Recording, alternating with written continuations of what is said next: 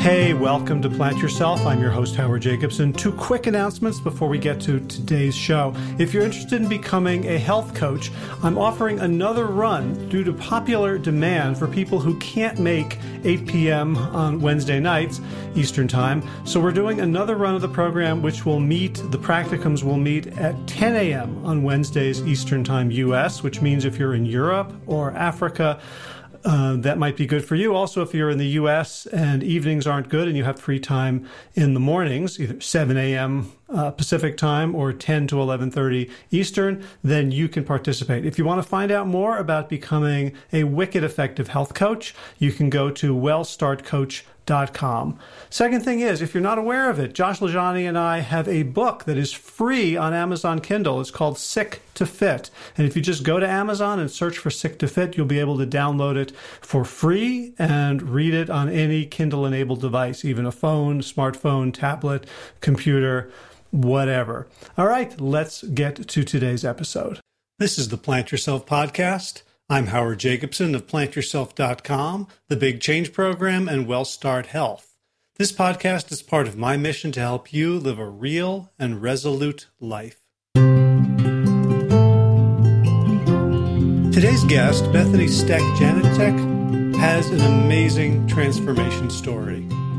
She grew up on a Nebraska pig farm on a diet of meat and dairy and cheese and butter, and she was always bigger than her peers and that caused a lot of anguish. She began dieting when she was still in elementary school and always failed, always giving up, always feeling disappointed in herself, then trying the next diet and the next and the next. And of course, nothing was sustainable, nothing was real, and nothing was getting at the root of her problem, which was that she was deeply disconnected from her true, self. And she masked this sense of inadequacy with both a bubbly exterior and various coping mechanisms, you know, the usual subjects food, cigarettes, alcohol, clothing, makeup. As she says, everything in her life was literally or figuratively sugar coated. And during her childhood and young adulthood, she navigated a series of health conditions that, of course, she had no idea were related to diet, like stabbing stomach pains so severe they led to gallbladder removal. Didn't help. Asthma, allergies, multiple bouts of bronchitis every year, and a week long stint in a mental hospital following a suicidal episode.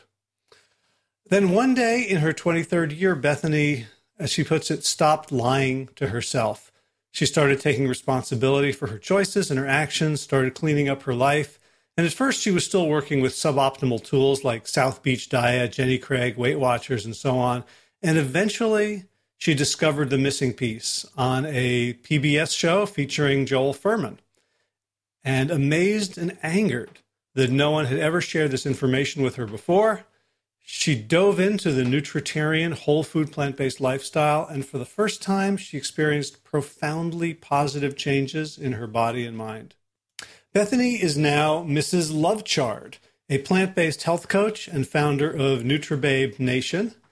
And as you'll hear, I got a double treat because this conversation is the second one. The first one was unfortunately completely erased by a power failure, and I have since uh, instituted more backups that can withstand, hopefully, an event like that in the future.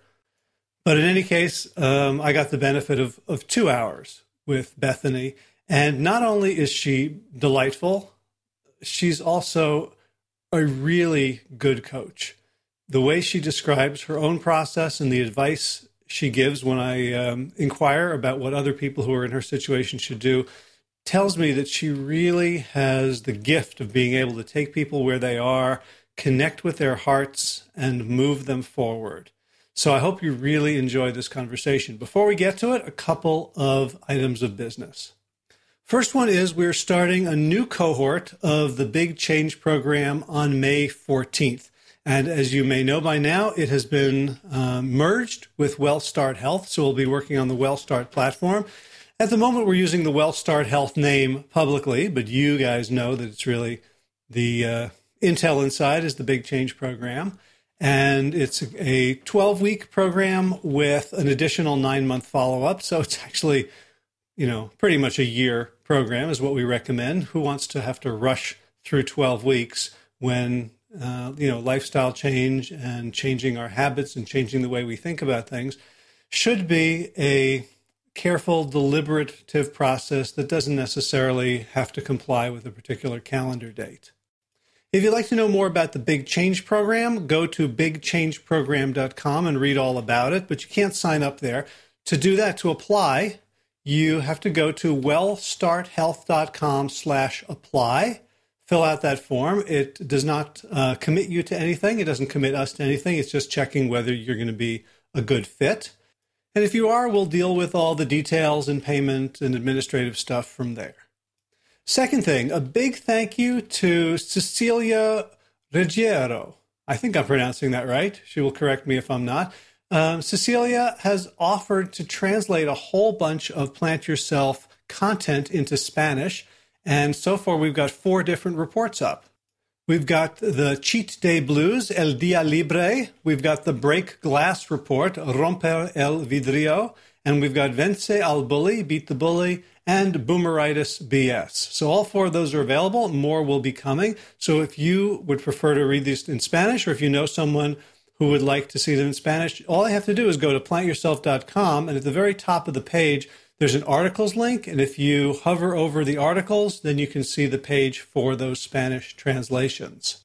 All right, that's all I got for now. I'll see you on the other side of this interview. But for now, without further ado, Bethany Steck Janicek, welcome to the Plant Yourself podcast. Thanks for having me, Howard. It's so funny because we recorded this whole thing about a month ago and yep it did not record. So I just I just want to put that out there. Normally I don't share like little technological glitches with listeners because it doesn't matter. But I I feel like there's there's a way in which we're going to have to try to be fresh and new, even though we've kind of already done this. So uh, yeah. Uh, so let's let's start with your your story. And I'm looking at the notes I took last time, and the phrase I have here is a big murky bowl of before. Yeah, that's um that's a really good way to describe it. That's that's really what it was. Um my before just really briefly, I grew up on a farm in Nebraska. We always grew up eating meat, potatoes, um, milk, butter, eggs, you know, all the all the farm traditional Midwest stuff. And I was always overweight as well from a very young age. I remember being kindergarten, first grade, second grade, and just really noticing that I was physically very lar- much larger than my friends and classmates. And very quickly, the emotional eating and the binge eating started as a very young age um, with candy and cookies and stealing, you know, um, uh, desserts and stuff at holiday events. And I just remember just never getting enough of junk food and refined stuff and all this. And this led to um, binging and purging in high school and you know not eating and a ton of um, spiral emotional eating everywhere. I mean any kind of emotional eating i was uh, i partaked in uh, some some bit of it. And it was just a roller coaster. It was such a roller coaster of food.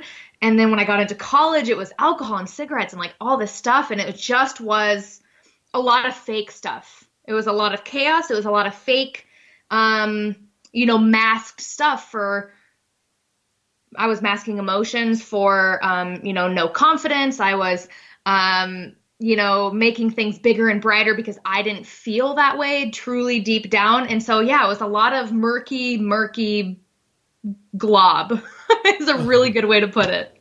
Yeah.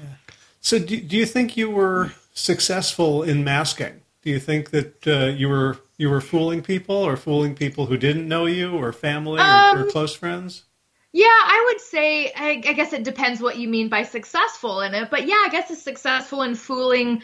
Um, I was always, you know, happy-go-lucky, very social, outgoing, extrovert, um, and I still am. That that wasn't fake, but it was like sugar-coated version. It was a sugar-coated version of really me, and even if I didn't feel my best, I made it so that I was fine, you know, because I didn't want to draw outside attention to me. I was giving myself enough harshness and enough, you know, a hard time and stuff like that that I didn't want other people to do that same thing. So I think it was a lot of like masking and walls up and blocking um, anyone else from seeing what I was really feeling because it was so painful for me that I didn't want to bring anyone else into it. So I guess, yeah, I was successful at masking it in that way. Um, but it just ended up, you know, at one point, um, ended up being too much for me to handle um, in in so many different ways.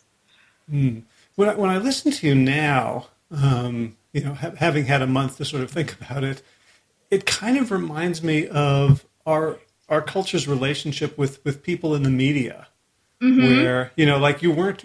It was a mask, but it was still sort of you. It wasn't some right. foreign foreign creature. It was you, but filtered and and and made up, and yes. and like so many people, you know, who have to maintain. It's like you were. It's like you were on some sort of reality show 24 7 trying mm-hmm. to present the best version of yourself. Yeah, it really was. You know, I talk about this a lot. I wore a lot of, um, a ton of makeup, a ton of jewelry, a ton of my hair done up, a ton of accessories and scarves and, you know, big jewelry and stuff. And not that there's anything wrong with that, but the reason that I was doing it was to draw attention towards those things and away from what was deep down inside. Um, so again, nothing wrong with makeup or, or scarves or anything like that, but it, it was why I was doing it and how I was doing it up um, and what I was covering up that was, you know, the problem um, or or alarming. Um, you know, and then from from scarves and and makeup and all that, it turned to you know cigarettes, and then it turned to alcohol, and then it turned to a really bad alcohol problem, um, and then it turned to depression and anxiety. So I had all of these um, all of these different types of masks at different times of my life um, in my journey, you know, until I made that decision to make a, a lifestyle change. Um, the masks came in so many different forms, and I think that's really important to talk about because not everyone has that same. The, the mask doesn't look the same to everybody. Um, and you know that to say you just never know what someone else is going through or feeling too. You know what on the outside isn't necessarily what's um what's coming what's what they're feeling on the inside. How conscious were you at that point of what of what your strategy was? Did you know that you were you were hiding and masking, and what did you did you think you were hiding and masking? Weight or something else? I don't know. Looking back at it, I can see all this stuff. Um, you know, from a clear mind and kind of outside of the box and away from that time of my life, I can see it more clearly than I did when I was in it. How conscious I was during it, I mean, um, you know, from from age 16 to 23, which is when I would, made my lifestyle change, there was a lot of drinking. So I don't know how much consciousness there really was because there was so much alcohol. Um, but yeah, you know, I don't know. There was a lot of a lot of that time was just um, it was like survival mode. You know, it was like, uh-huh. what do I have to do to not feel this way about myself? What do I have to do to um, to put a wall up? What do I have to do to get away from this feeling and to like tune out and check out? And that wasn't I did that in the form of food and alcohol and you know um, uh, tons of uh, you know um, drugs to help with anxiety and depression and stuff. It was always um, I was I was just yeah, it was like it was like chaos survival mode trying to feel trying to do anything that I could think of to get away and to feel better and to tune it out. Mm. Did did anyone kind of notice and talk to you about it and want to help and intervene? Yeah, um I I did um family and friends would say would say things, but where it really took a uh, a turn was after I left my freshman year of college. I didn't end up completing my freshman year. I took medical leave, and that was when I really sunk into the the worst. Um, that was my lowest point. I was severely depressed. I was on um, anxiety and depression medicine. I was having these horrible uh, stomach pains. Um, I had my gallbladder removed eventually after meds and meds, and nothing was working. Um, so I was having these shooting stomach pains, totally, you know, anxiety up the roof. I was totally depressed.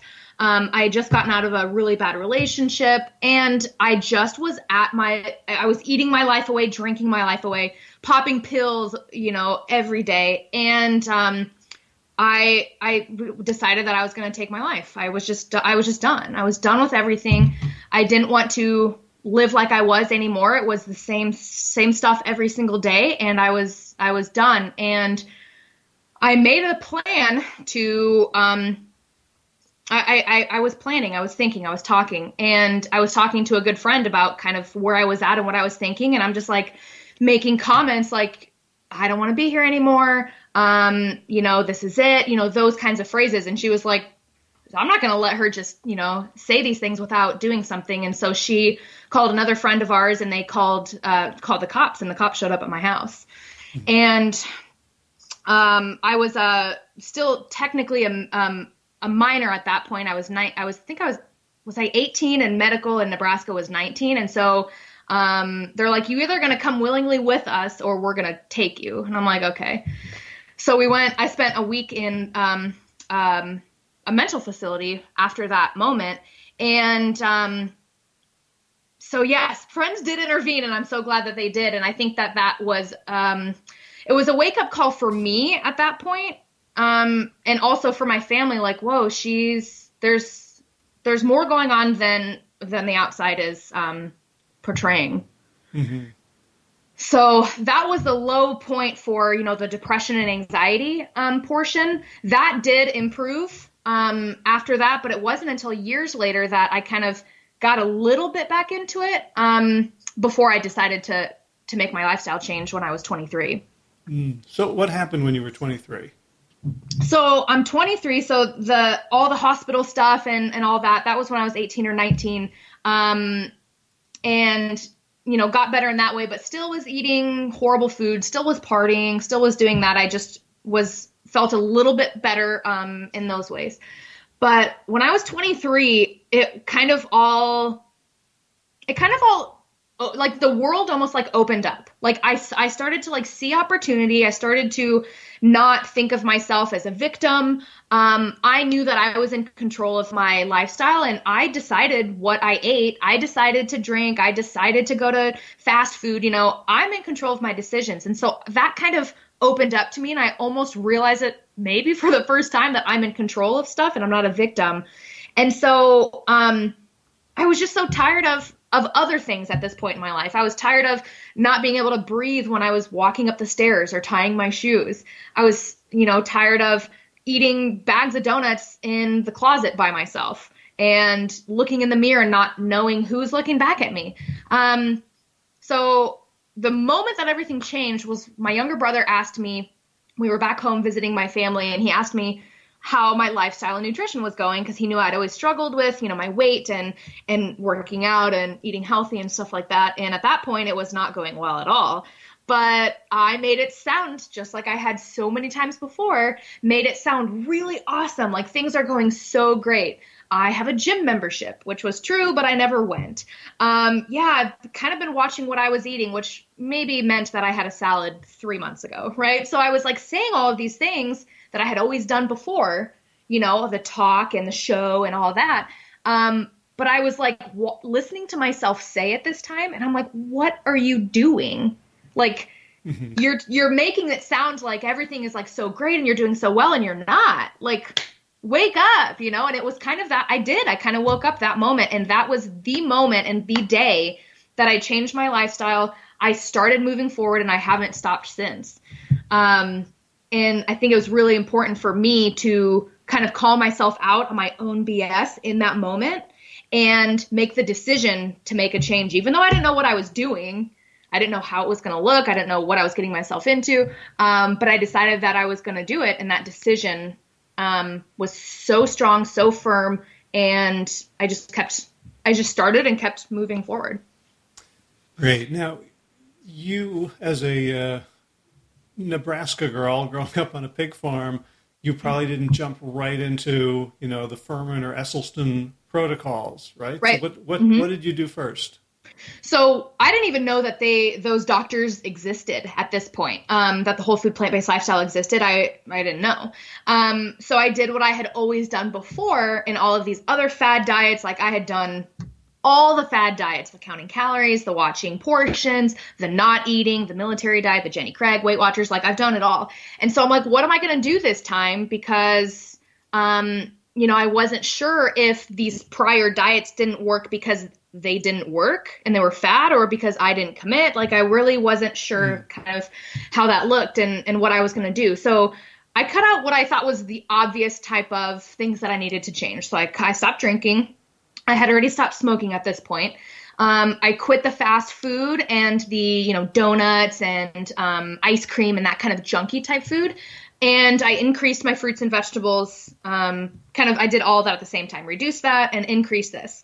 I still was doing like lean meats, fat-free cheeses, sugar-free Chips Ahoy cookies, you know, things like the fad type stuff, Greek yogurt and turkey, and I was doing all the the, the healthy fad type stuff. And um, about a couple months in, so this would have probably been two or three months in, um, that same brother showed me uh, or introduced me to Dr. Fuhrman uh, via a PBS special, one of his specials on PBS, The Eat to Live, and I'm watching this special on PBS, and I, I bet my jaw is on the floor um, and I just couldn't believe that he was talking about this lifestyle of abundance and variety and, you know, eat to satisfaction and uh, no deprivation, no restriction. I'm like, what is going on? Because this is the total opposite of anything else that I've ever heard, been taught, people talk about, right? because um, this diet mentality is one of deprivation and restriction, and that was what I was used to. And so to look at food and nutrition and a lifestyle change in a different way, I was like, well, I might as well try this. Like I've tried everything else. Um, but it was almost, it was a little bit more than that. It was, it wasn't just I'm gonna try it uh, because it's new and it sounds good. It was like I think that I have found what I've been looking for my entire life is mm. this lifestyle and there was just such excitement it wasn't it wasn't even nerves or anything. It was excitement of like, oh my gosh, I can't wait to start. You know, I bought the book, I bought the cookbook, I, you know, overhauled my pantry and stuff and eventually did uh, cut out indefinitely the the meat and um and cheese and eggs and stuff like that but it was I couldn't believe the I couldn't believe that I hadn't heard of this lifestyle before. How is this not mainstream everybody knows public knowledge thing like I was I was excited, but I was also like kind of mad that this this information isn't, you know, on the news right now. This information isn't being taught to us, um, you know, in school and stuff. And um,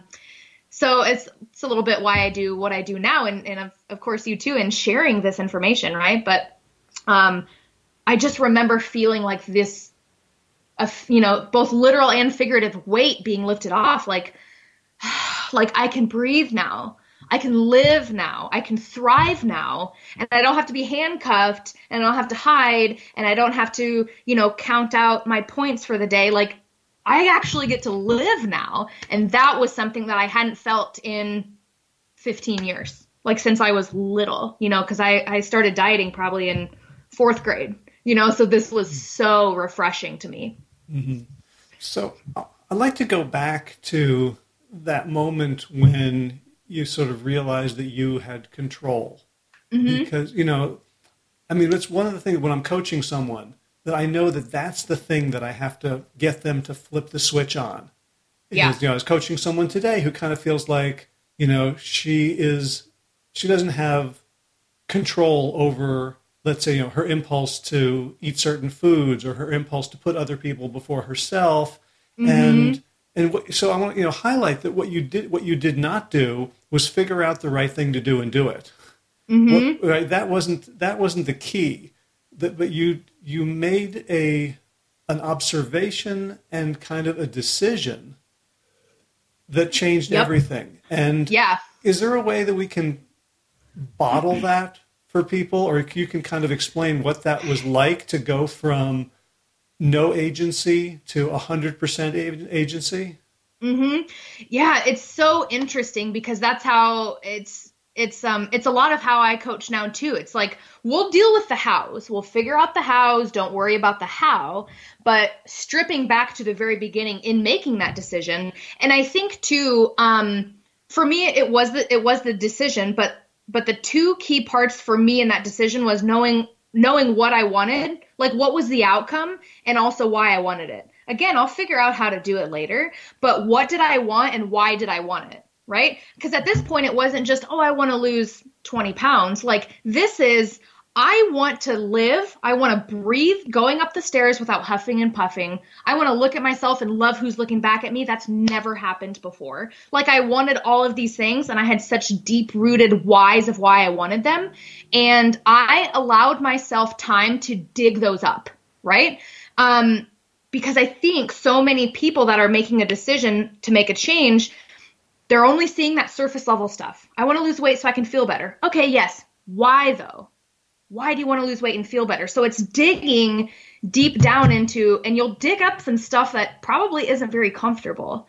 Um, but you have to be comfortable comfortable with being uncomfortable so you can get down to you know what you really want why you want this and what what it is that you really want so dig past the surface level stuff and give yourself permission to do that and to be vulnerable with yourself and to call yourself out on your own BS. I said that before too. That was really helpful to me. I had to say, you know what? It's okay. Your past, whatever you've dealt with, is okay. Where you're at right now, we have to address where you're at and then move forward. So I had to tell myself, like, look, you have an emotional eating problem. You're addicted to refined sugar. It's okay. We'll figure it out. But we have to address where we're at now. I, this is all to myself, right? We have to address where we're at so that we can get better and and improve. And so I think it's really allowing yourself, giving yourself permission to dig deep and to figure out what those are. Um, and the hows will come, but that that beginning part is so so key. Um, very very key. Yeah, and just and the, and I love what you said about sort of the willingness to look at where you are, mm-hmm. because you know not only is it strategically crucial. So you know, like if you're lost in the road somewhere and you're unwilling to look at your right. GPS or look at a map, mm-hmm. you know, you're not going to be able to find your way out. But also, I find that looking at something that I don't want to look at is actually like weightlifting practice for the soul. Yeah. It's it's like, you know, I've been having some some dodgy financials lately. And so the one thing I don't want to look at is my bank statement which yep. is of course and so like i'm finding myself um, i you know i have an app where i get a check and i can deposit the check by the app and i'm trying to push the deposit button before the account information screen comes up i'm like oh yep. so that's like i think that well when i have more money in my account then i'll look but i think the truth is much closer to when i have the cojones to look i will then yes. start building the tools to be responsible with finance absolutely so much of that is is you can apply that to this lifestyle. Absolutely. I think that there are so many reasons why not to do something, right? I could give you every reason why I didn't make a lifestyle change in the past, right? Finances, protein, what are other people going to say? All these things, right? There's an excuse for everything. But if you're going to let that excuse rule you, or if you're going to say, look at it and be like, okay, how can I work around this? Or is this really true? you know that's a big part of it too so many people see you know um, uh, a lifestyle transformation or someone succeeding and they think i can't do that and that mentality of thinking and telling yourself that you can't do that is going to is going to be your reality if you continue to keep thinking that right like what we think and what we focus on grows and so constantly thinking like oh i can't do this or i'm so far behind or why am I not like that person? Like when we surround our thoughts with that, that's where we end up living every single day, you know? So a lot of it is that perspective shifts of I can, even though I don't know what I'm doing right now, and even though I'm overweight, and even though I'm addicted to chocolate donuts and ice cream, even though all of these things, right? Addressing where you're at. Where you're at's perfectly fine. Um, where do you want to go from there? Like, let's go, you know? And um, so I think it's being your own friend in those moments enough to um, to say those things to yourself and have those conversations with yourself. And like you said, have the cojones to actually look at realistically what is happening right now, um, and not to critique it and not to say, look, you're a failure, but to just look at it and go, okay, this is where I'm at, and where do I want to be? What does that look like? And, and then and then it's the how do I get there. Right. And um, I'm imagining that there, you know, and I know for myself that there are, there's a fine line between not cursing myself with predictions like, oh, I can't do this, mm-hmm. and, and lying to myself. Like, oh, I've totally got this, right? That there's some part of me when I say that out loud, there's like a big klaxon horn BS detector that goes off. So I mm-hmm. think that's you know that's why it's so important to figure out some small action to take to begin to prove to myself yes that I can do something. Absolutely. The action steps are key and I think that people get and me for example, this happened to me so many times. I would get caught up in the end I'd be like, oh, I need to lose 80 pounds and I need to do it in a year, you know? And then the then the pressure's on, right? There's numbers, there's dates, there's all these things, and then you're like, what do I do now? Uh, and th- there you just get lost in this like, you know, um, uh, a fictitious uh, weight by a certain date, you know, mentality and the actions stripping that back letting go of the number on the scale letting go of a certain number of pounds by a certain date letting that just not be a thing and relax and say what do i have to do right now to what what decision could i make right now that could move me forward? You know breaking it down into yes weight loss might be a goal and an outcome but what action steps can you do to get there right? We can have a, a large salad every day. We can refrain from alcohol or um, you know, refined sugar and things like that. So, um, having little action steps, like you said, too, um, and knowing that you can't, to prove to yourself that you can do something. So maybe it's like a little three day something. Oh, I'm going to eat a salad for three days for lunch, you know? And once you crush that, what next? Maybe a week now, or maybe you start to, you know, incorporate something else. So I think those baby steps, and not not even baby steps, you know, but they they are that. And I use this analogy a lot. My um, my grandma makes these big, big quilts, right? But she doesn't start with one piece of well, one huge piece of fabric. She starts with a little piece, a little patch, and then she gets another little patch, and then she attaches it to that. And then there's another design, and then another color, right? And then eventually she has this huge, large quilt, right? But she had all these little, um, little action steps, little patches that together yield a great result. And I think looking at it in that way and knowing that you don't have to do some huge, extravagant, grand thing. You just have to strip back and do some action steps and just put them together and mm. just hmm. keep going. I think you've helped me just now uh, refine a coaching methodology that I use because I'm really, i am always really big on okay, what's the goal? Let's um, let's measure it, let's quantify it, let's set a time, let's set a date, so that we know we're moving forward. But what I'm suddenly realizing is if somebody doesn't yet believe they can move in that direction, then that's premature. That we have we mm-hmm. have to start. It's like you know your your grandmother has probably made enough quilts that now she has a vision. Okay, I'm going to do geese in flight, or mm-hmm. or I'm going to do log cabin. And she even though she's taking one step at a time, she has a vision of the end because she's gotten there. But maybe the first quilt she ever made the thing she needed to do was to sew together two pieces of fabric in a straight line. Mhm. Yeah. It's crazy the amount um you know how how a quilt can using that analogy can have someone be like, "Oh, wait a second. Oh, yeah, I can do that." Like I can do and what I found too in my coaching is that the the goal is fine. Have the goal. Have a long list of goals. That's okay. Um, it's great to have things to look forward to. But then how do we strip that back and look at it today? How do we look at our our end goal and not be there yet? And again, that's okay. But what do I do for my next meal that will help get me there? What other patch? What's my next patch, so to speak? Right? Um, Maybe it's I have I have 15 minutes free. What can I do in this 15 minutes? I'm going to make a hummus quick, and then I'm going to go for a quick walk. Do th- doing things in those kind of um, little action steps, the bite-sized things, so that you can have those little wins. It, it's not one big win at the end. Like it's a the journey's not the destination. The destination is the journey. And so, what are those little bite-sized wins that you can have so that you can build up that confidence that you might have never felt before. You right. know, speaking from example, right. or your, for for myself. Your your training montage. Yeah. Right. Yeah. In, in, the movies, yep. it takes three minutes. right. But yeah. in, in, life, it's the it's almost the uh, the entirety. It is, and I think that's one thing that um, I, I stress so much with my clients too. Is it, it's not the destination. We'll get there. You know, the weight loss will come. Uh, but the journey is where the work happens. The journey is where the growth happens. The journey is where you, you know, you look at the journey and you have all of these wins and you have all these successes and they will yield a lot of your end goals. You'll be checking stuff off left and right. Um, but if you're only looking at that end, that light at the end of the tunnel, you'll miss all of the stuff you know, and it'll be clouded over and you'll miss that journey. You'll miss the needed patches. You'll miss the action steps and the bite sized wins that you need to get there.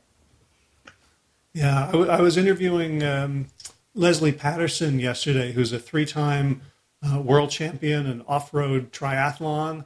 And, awesome. and we were talking about, you know, for us, for us regular mortals, like it's, it's okay to say, well, you know, I want to win this race or I want to do really well but but I'm not going to obsess over the outcome. And I was asking Lesley, does that work at a high stakes event when your sponsorship mm-hmm. is on the line, when it's your career?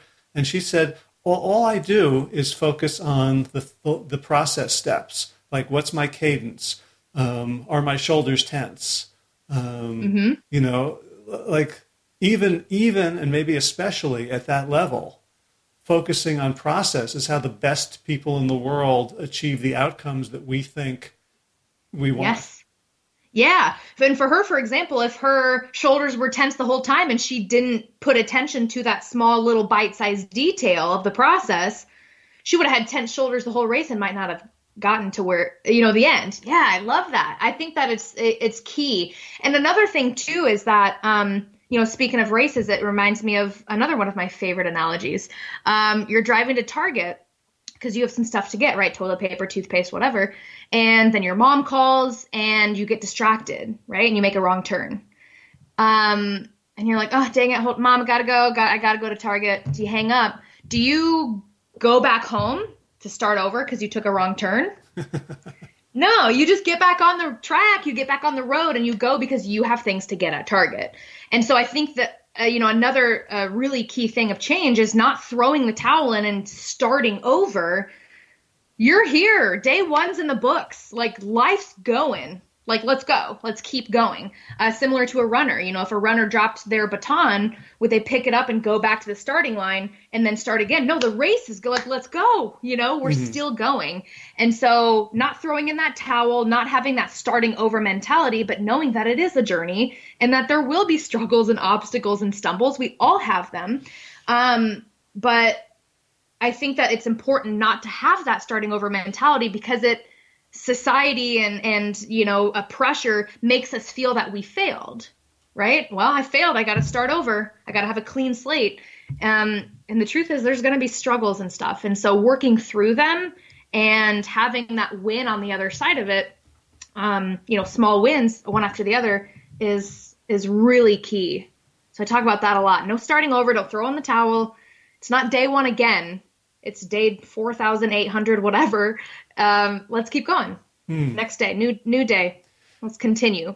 Yeah, it's weird because I'm I, as you said that I suddenly started thinking about you know one of the the principles of behavioral science that's been sort of refined over the last 20 or 30 years is the idea of the sunk cost fallacy that like you put energy into something and even though it's not working out for you you you feel like you're you're still in like let's say you mm-hmm. like you mm-hmm. you bought tickets to a concert and now you know you don't really want to go and maybe it's snowing out and you've got something better to do but you feel like you have to go because you've sunk cost into it but yet mm-hmm. we don't do that with all the effort that we've already put into improving ourselves we why don't we see that as sunk cost yeah i think it's really hard to look at ourselves for uh, a number of different reasons. Um, it's really hard to um, you know to kind of to call yourself out and to look at where you're at and to say like hey this didn't work like i thought it would right? It's almost like a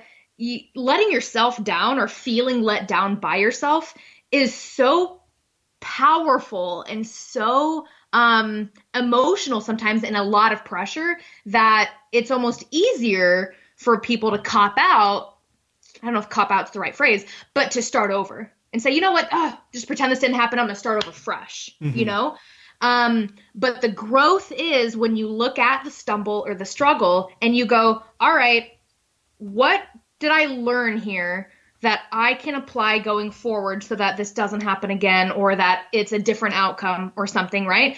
Because to me the fail the word failure doesn't exist. I don't think that people do fail because you either win and succeed at whatever you set out to do and it was a, success, right? Or you learn and grow from it, which to me is a form of success. So we need to look at a struggle, a failure, an obstacle, a stumble, whatever, and look at it and say, what what did I learn? How can I grow and how can I better use this going forward? Because if you forget about it and pretend it didn't happen and put the walls up, and start over, you miss that lesson. You miss that uh, the growth. Um, and so I think it's really important to just power through it and look at it and go, all right, and then just keep going. Just keep pick up the towel and keep going. Yeah, I think that's the key moment because we all have stories of I've tried this, I've tried this. Like I, you know, we all have a story of well, I'm the sort of person who gives up after a while, or I screw mm-hmm. up. And you know, in your story, like you listed the number of diets that you had done, mm-hmm. and you know, you kept the history. You didn't. You didn't ignore the facts but you separated the facts from the, the sort of the meta description of those facts. Like I was mm-hmm. on Weight Watchers, I was on Jenny Craig, I was on the military diet. And what, what was so easy for us to do is then say, I'm a screw up, I keep failing on diets, as opposed to, well, that's that's an interpretation. That's mm-hmm. not that's not a fact, so so it has no place here. Yeah, there's a difference between um, knowing something is or having something be true or false and then just having a perspective of something, right?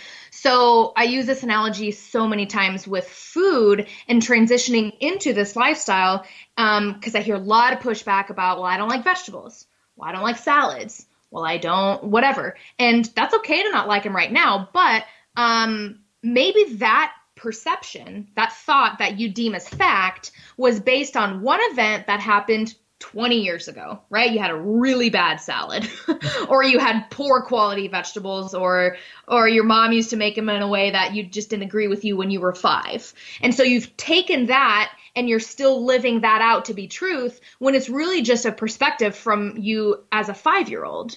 So allowing and giving yourself permission to let go of of what you've been carrying that might not be true and shift that perspective and say, "Okay, I didn't like tomatoes when I was five, how my mom prepared them, for example's sake, but maybe I would love raw tomatoes in guacamole.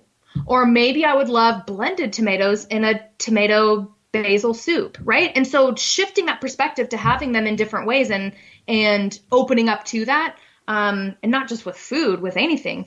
Um, you know, you were talking about the diets. That doesn't mean that just because I had lost all, you know, I'd I tried all these diets and none of them worked doesn't mean that I'm doomed to be overweight, obese, and depressed for the rest of my life. Like one doesn't mean the other, right? They're not mutually exclusive. So, um, I think it's important to, yeah, to kind of know the difference between is what I think and feel for sure a definite fact? Or is it an old opinion? Is it something society told me was true? Uh, or is it a perspective that I could just shift that would make my lifestyle more easy and more fun. Mm-hmm. So, what do you think your if you if you had a an identity shift? Because you know you sort of went from I am dot dot dot before, and then I am dot dot dot now. Well, how how might you complete those two phrases? Ooh, um, before um, yeah, I would say my my personality or how I've always kind of viewed myself in the past. Like I I always I always did well in school. I always I came from a great family, you know, um, parents and siblings and um, good friends and stuff like that. Um, but myself, I wasn't good with myself. I didn't love myself. I didn't know who I was. And so um, if I were to complete that sentence before, I would say something like I am uh unsure. I am lost. I am um, walking around with, uh, you know, a plastic wrapped version of what I might be underneath. Mm. I didn't know. Like, I had no clue. And when I started my lifestyle change and I started to put more focus on me so that I could be a better you know, wife, sister, friend, coworker, all this stuff, and I put that focus on me, I started to discover who I was. And I also started to create who I was too. Like, I didn't like vegetables before, but I'm going to make sure that I love vegetables. And so, what does that look like? What do I have to do? And so, I could kind of create my own reality in that way too, which was really exciting for me. I didn't know that you could do that. Like I didn't know you could create your own life and that you were in charge. Like I didn't think that I had that control. And once I found that and I was able to like create my uh you know, create my own reality so to speak, it was really um it was really refreshing and it kind of opened up and now I know better, you know, who I am and I can create who I want to be and live that out. And so now um, I am open, I am real, raw, authentic, like call it like it is. Um, and I would say open is is probably the the mo the word that sticks out to me most is open because before I had the walls up, before I was closed, before I was carrying around all of those old uh, thoughts that were maybe my mom's or society's or magazines or something. And I was carrying around all this stuff that wasn't me. And now I'm figuring out what is me and what feels good and what that looks like. Mm-hmm. So, but you have to be open to that and know that it's going to, it might be a little bit uncomfortable figuring out what you like and what you don't like and how that looks and how you can learn to love vegetables and stuff like that. Because when I, when my mind was no longer overruled and controlled by, um, unhealthy food and all this stuff and I had control, I had so much more time to think about stuff. Like, and I didn't know what I liked. I didn't know what my hobbies were because my hobbies before were partying, happy hour, uh, eating in the closet by myself, and all of all food related. So once those were gone, I was like, what do I like to do? What are my hot like? Who am I? Mm-hmm. And so I had this like open platform, like a f- open field to create it and to design it and to just go and just try some stuff. And being open was something that has helped me so much. Being open and allowing yourself, giving yourself permission to create your life. Was that, was that ever terrifying to realize everything I thought I knew about myself wasn't real and here I am. I don't know who I am. I don't know what I like. Like I could just imagine sort of sit and I've, I've had this, I've had this experience mm-hmm. where, you know, I went through a, uh, a really difficult internal time and I kind of woke up and I was like, I don't know. Mm-hmm. Everything I had ever been doing more or less was to please other people and to get approval and to get by. And now right. I got to take charge. Did you have like moments of, of existential terror around that, or was it just exhilarating? It was, you know, it, it, to tell you the truth, it really was just exhilarating. The terrifying part was staying stuck where I was. That was the terrifying part. And I think that moment, that was a moment for me too, in that, that, that moment in my parents' kitchen when my brother said, How's everything going? And I kind of was like, What am I doing? I need to, ch-, you know, it was, um, the terrifying part for me was staying stuck where I was that was terrifying. Mm. I didn't want any part of that anymore. And so anything that felt, you know, uh, open and refreshed and um, possibilities and changed perspectives, I'm like, yes, bring it on because that was so not how I lived before.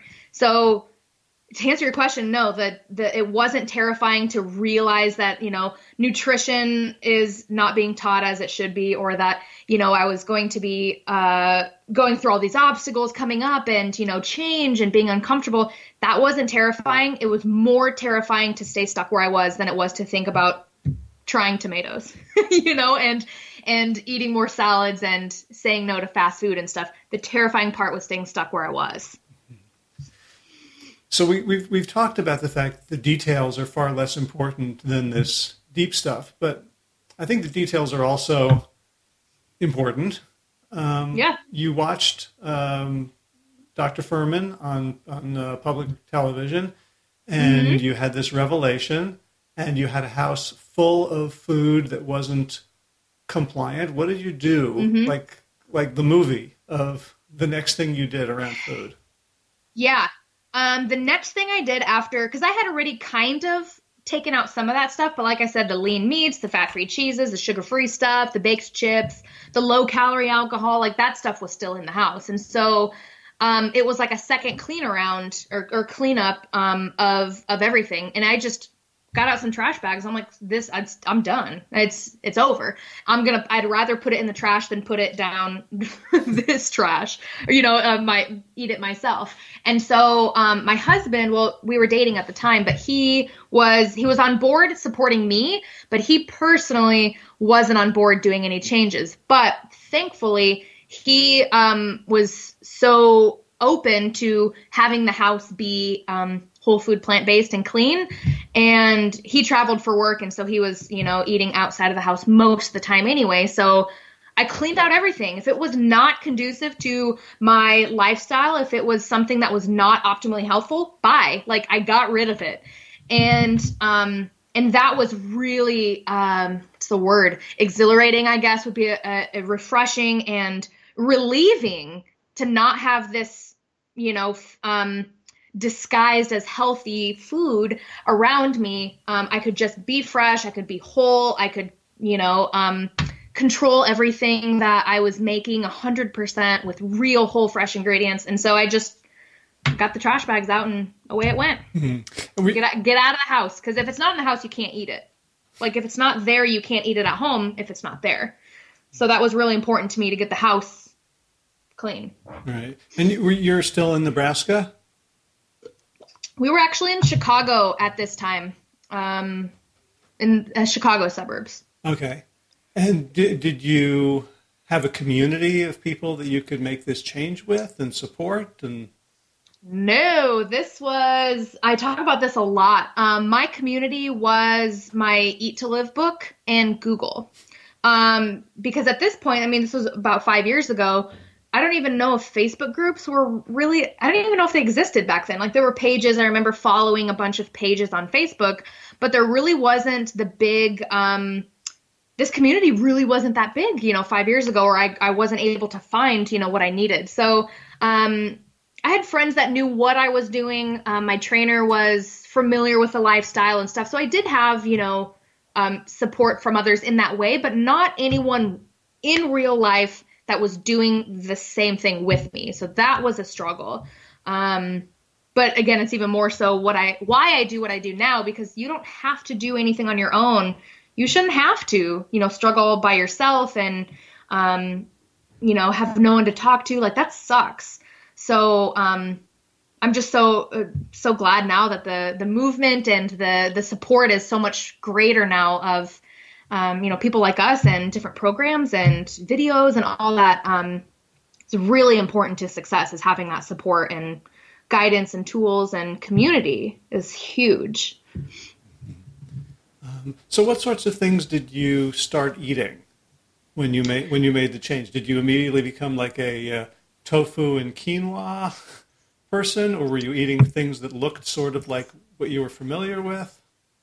I was open for everything. I didn't really get into like the fake meats or fake cheeses or anything like that. Um, I just made, I did a lot of just whole fresh stuff. I did a lot of veggies, beans, uh, whole grains, fruits, nuts and seeds, and I would make a lot of, um, a lot of soups, a lot of stir fry, uh, a lot of smoothies and salads, like my four S's. Soup, salad, stir fry, smoothies were really key meals for me. And um, I guess the two that come to mind right away, I remember like um, right after I f- discovered this whole food plant based lifestyle through Dr. Fuhrman, and I got the Eat to Live book, and I started making um, goji berry chili, vegetable chili, and black bean brownies. And I remember like waking up in the morning and realizing that the, I had made those and they were in the fridge, you know, waiting for me. And I would get so excited that I could fill up and eat these like delicious foods and, you know, drop weight and feel better and increase energy and all the other stuff that came with it. Um, so those two always come to mind. Goji berry, vegetable chili, and black bean brownies were like, I ate so much of that um, the first few months. But yeah, a lot of soup, salad, smoothie, and stir fry, I guess, were the main, my main things. Mm-hmm. Um, what about so you didn't have any social support on the on the uh, pro side? Mm-hmm. What about the people who had known you and who were hanging, you know, you hung out with and family? Were they on board mm-hmm. or were they skeptical? I think if they if they were skeptical, it was just because I had like, oh, here's Bethany again, another diet. Like, let's see how okay, let's see how this goes, you know? Um, because I had just been on a diet, off a diet, up in weight, down in weight, you know, for my whole life. Most of my life that you know anyone knew me, that was always either on or off, or uh, trying something new, losing weight, gaining it back, and stuff. So I think if there was any skepticism in that way, it was just based on what I had shown them in the past of fad diets and all kinds of uh, roller coaster stuff. But um, you know, when I didn't stop living this lifestyle and when the weight didn't stop falling off and when my energy didn't stop rising, I think people were like, "Oh my gosh, what is she doing?" Um, and it's so cool to see too. So many of our close friends and family members are living this lifestyle now.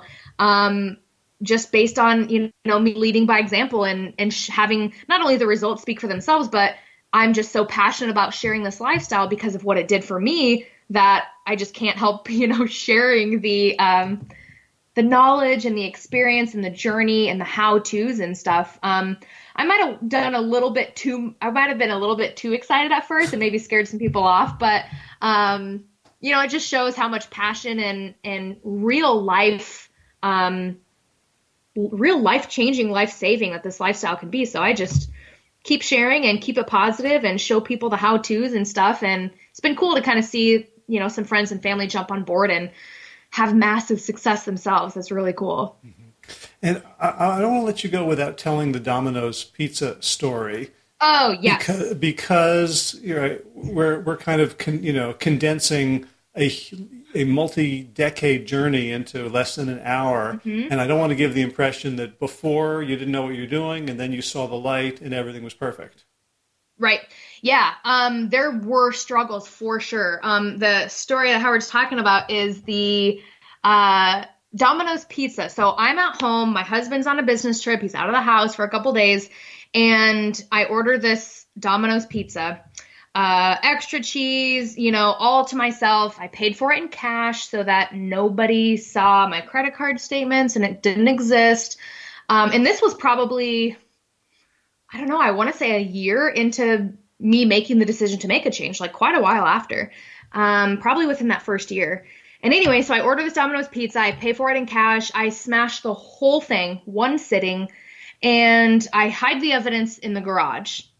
Um, we had these like trash bins and I buried it. Like I made a decision that I was hiding the evidence of these domino this Domino's pizza box and all my greasy napkins and stuff.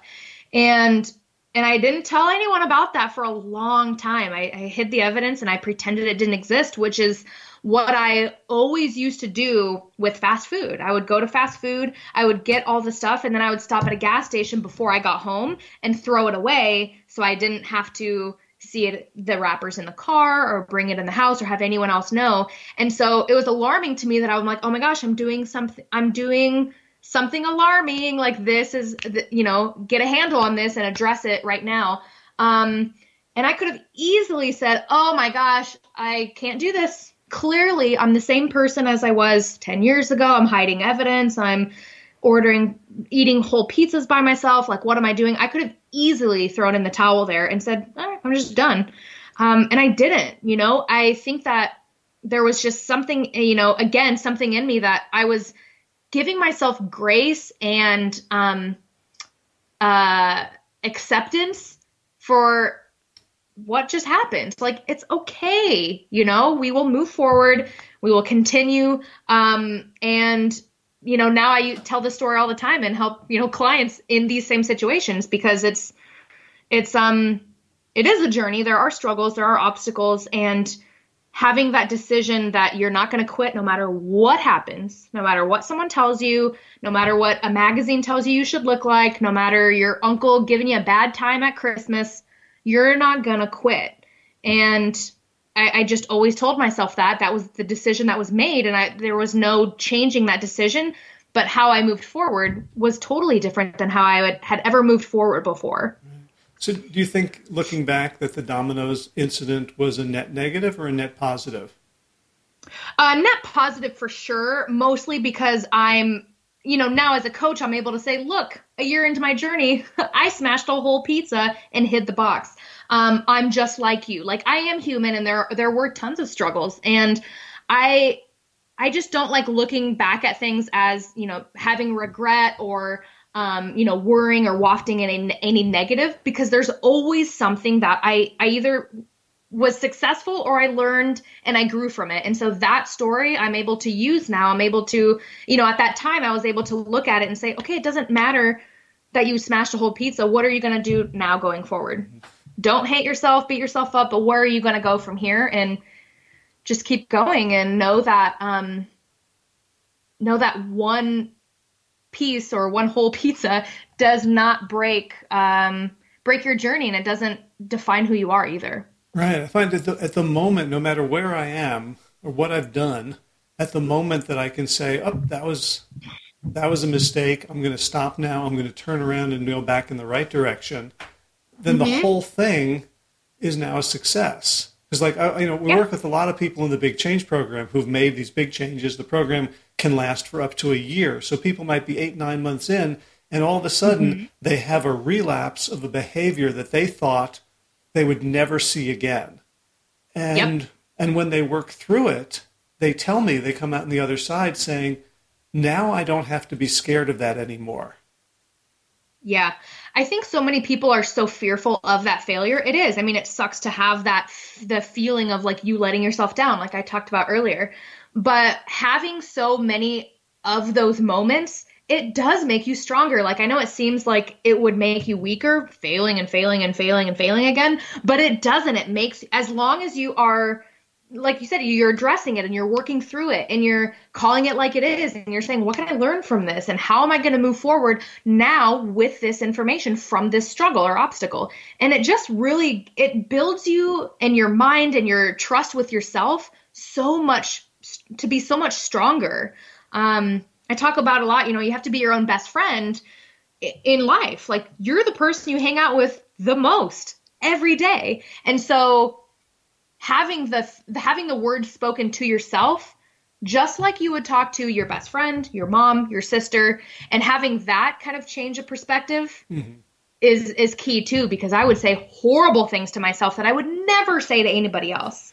Right. It's like it's like your best friend is the class bully who's who's, who's around you all the time and just putting you down. Yeah.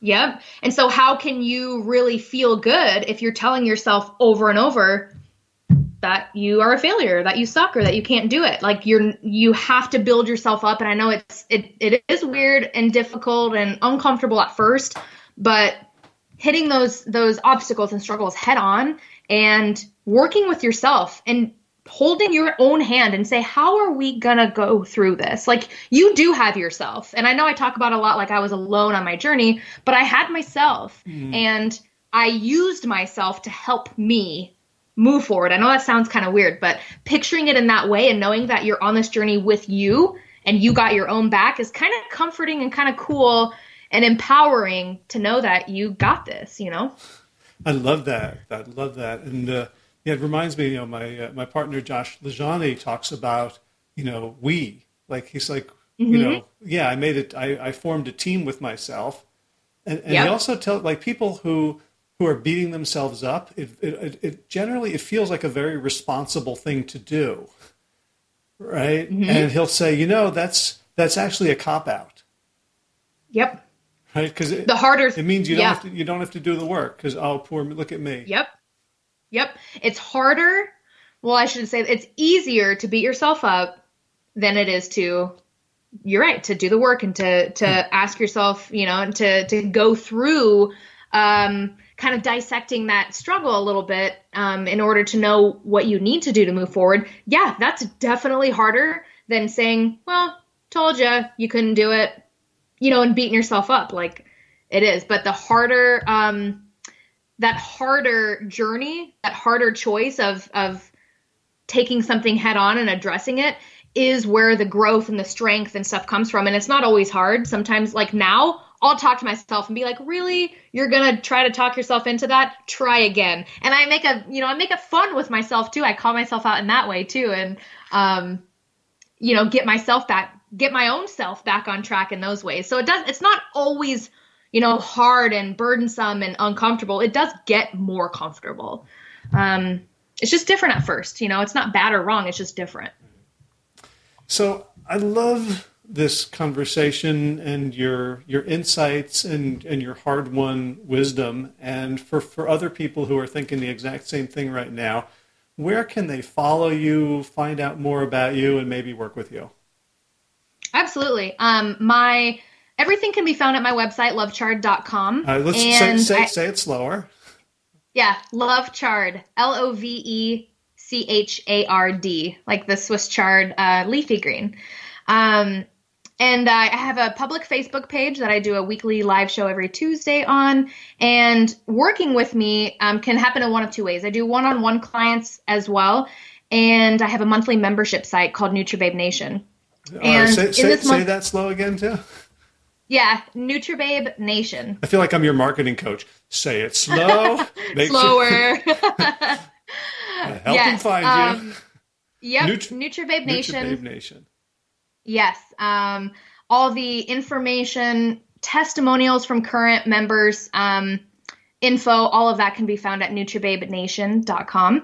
Um, and in NutriBabe Nation is a it's an ongoing monthly community um, membership site platform. So there are courses, tutorials, how-tos, trainings, videos, Q and A's, and also a, um, a members-only support group in it for the you know live interaction type stuff. So um, have just over 100 members and monthly members in there, and people are really the not only the change that's happening in each individual person, but the community and the support that is being built in this um, in this group, you know, type setting and, and closed, private um, non-judgmental place is so cool to see. You know, I think there's a lot of social media can have a negative kind of um, uh, perspe- um, uh, feeling sometimes with trolls and you know judgment and people hiding behind a keyboard and, and stuff. And um, it's really great to have the the safe place of asshole free zone um,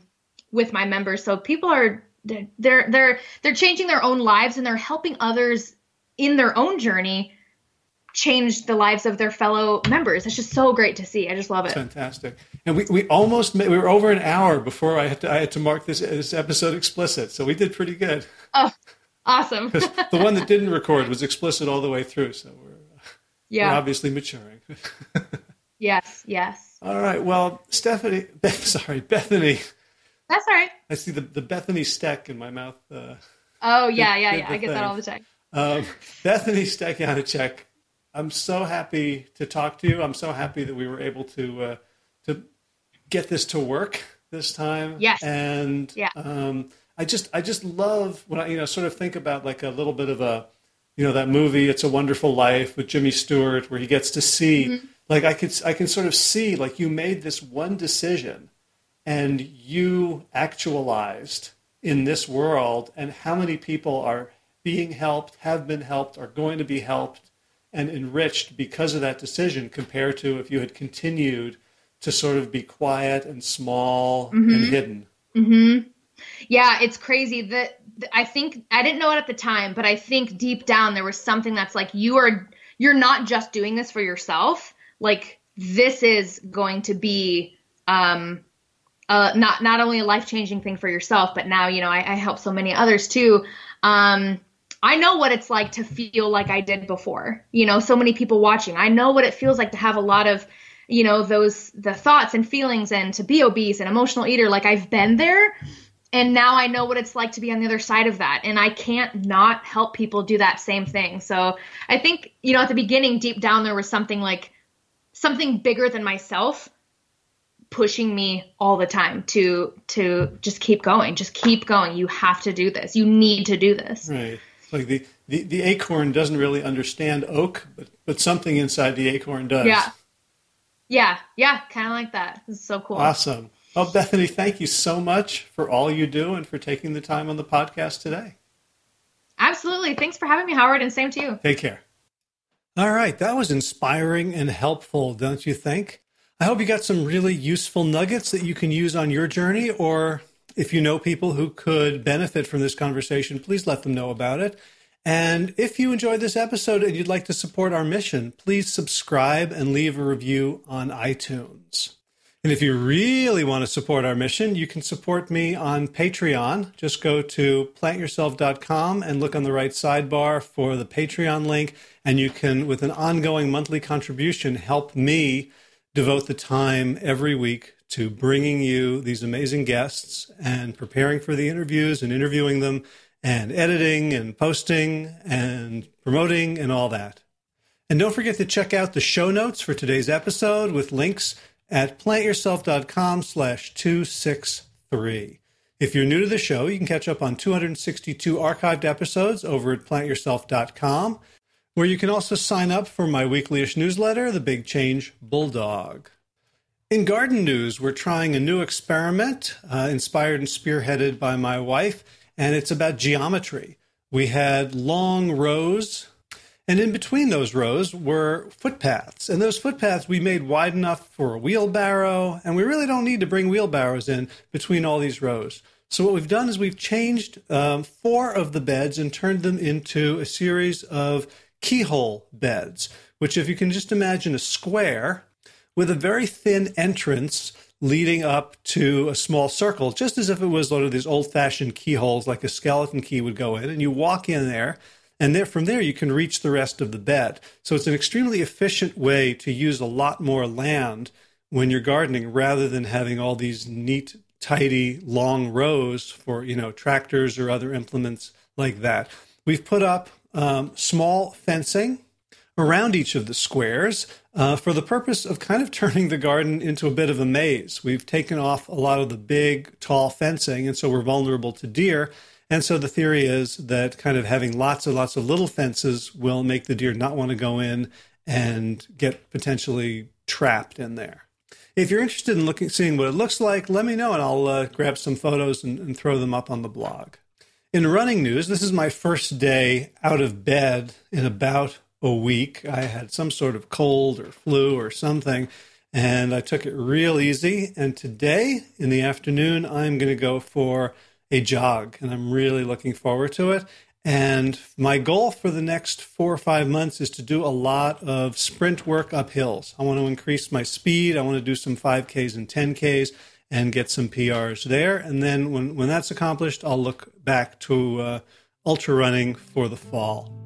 All right, let's cue the sound of the kora as I thank Will Ridenour for allowing me to use his beautiful song Sabali Don, the Dance of Peace, as the theme music for this show.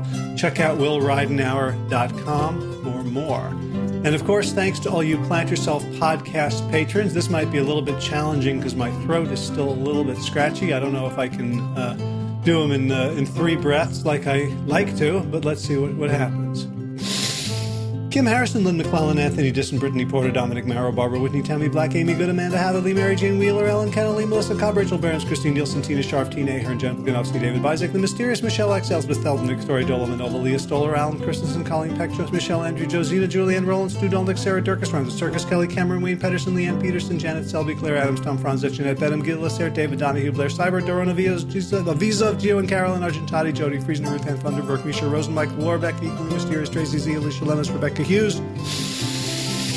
Val Linneman rhymes with cinnamon. Nick Harper, Stephanie Holmestead, Martha Bergner, Nicole Ramsey, Susan Ahmad, Molly Levine, the inscrutable Harry R., Susan Laverty, the Panda Vegan, Craig Kovic, Adam Sharp, Karen Burry, Heather Morgan, Ashley Corker, and Kelly Machia, Deanne Norton, Bonnie Lynch, the Plant Happy Oregon, Sabine Kurtzels, Nigel Davies, Marion Blum, Teresa Copel, Shell Ruthless, Julian Watkins, Breed O'Connell, Brian Sheridan, Shannon Hirschman, Kate Rose, Linda Ayat, Julie Lang, Home Hedegard, Isa Tuzin, Connie Hainline, Aaron Greer, Alicia Davis, Laviva Lael, Heather O'Connor, Carolyn Jensen, Cherry Olakoski, Plant Power for Health, Karen Smith, Scott Morani, Karen and Joe Crabtree, Tanya Lewis, Kirby Burton, Teresa Carell, Kevin McCauley, Elizabeth Rothschild, Kelly Miracle Baker, and Jesse, Cheryl Dwyer, and Jenny Hazelton for your generous support of the podcast.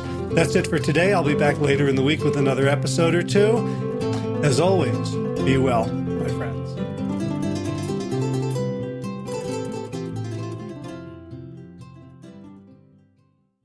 All right, time for thanks. Thanks to Will Ridenour for allowing me to use his beautiful song Sabali Dawn, the Dance of Peace. You can find more of Will's music at his website, willridenour.com. And of course, thanks to all of you Plant Yourself podcast patrons. Kim Harrison, Lynn McClellan, Anthony Disson, Brittany Porter, Dominic Maurer, Barbara Whitney, Tammy Black, Amy Good, Amanda Heatherly, Mary Jean Wheeler, Ellen Kennelly, Melissa Cobb, Rachel Barons, Christine Nielsen, Tina Sharp, Tina Ahern, Jen Filikanovsky, David Vizek, The Mysterious, Michelle X, Elspeth Feldman, Leah Stoller, Alan Christensen, Colin Peck, Michelle Andrews, Josina, Sarah Durkis, rhymes with Circus, Kelly Cameron, Wayne Pedersen, Janet Selblake, Air Adams, Tom Franzek, Jeanette Benham, Gil Assert, David Donahue, Blair Cyber, Torona Vizo, Gio and Carol Argentati, Jody Friesner, with Ann Funderburg, Misha Rosen, Michael Warbeck.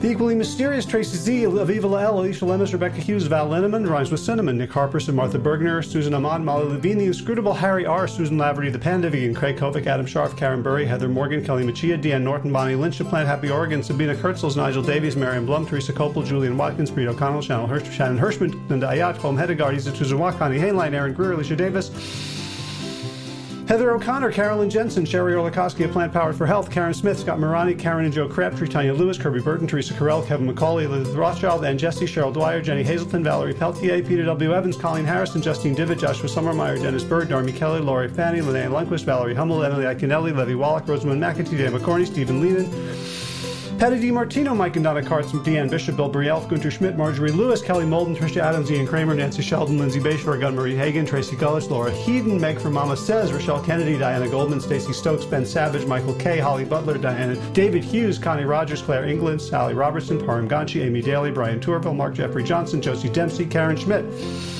Pamela Hayden, Emily Perryman, Olga Sidorowska, Allison Corbett, Richard Stone, Lauren Vaught of Edible Musings, Aaron Hasty, Sean Owen, Sagar Nayak, Erica Piedra, and Danielle Roberts for your generous support of the podcast. That's it for today. As always, be well, my friends.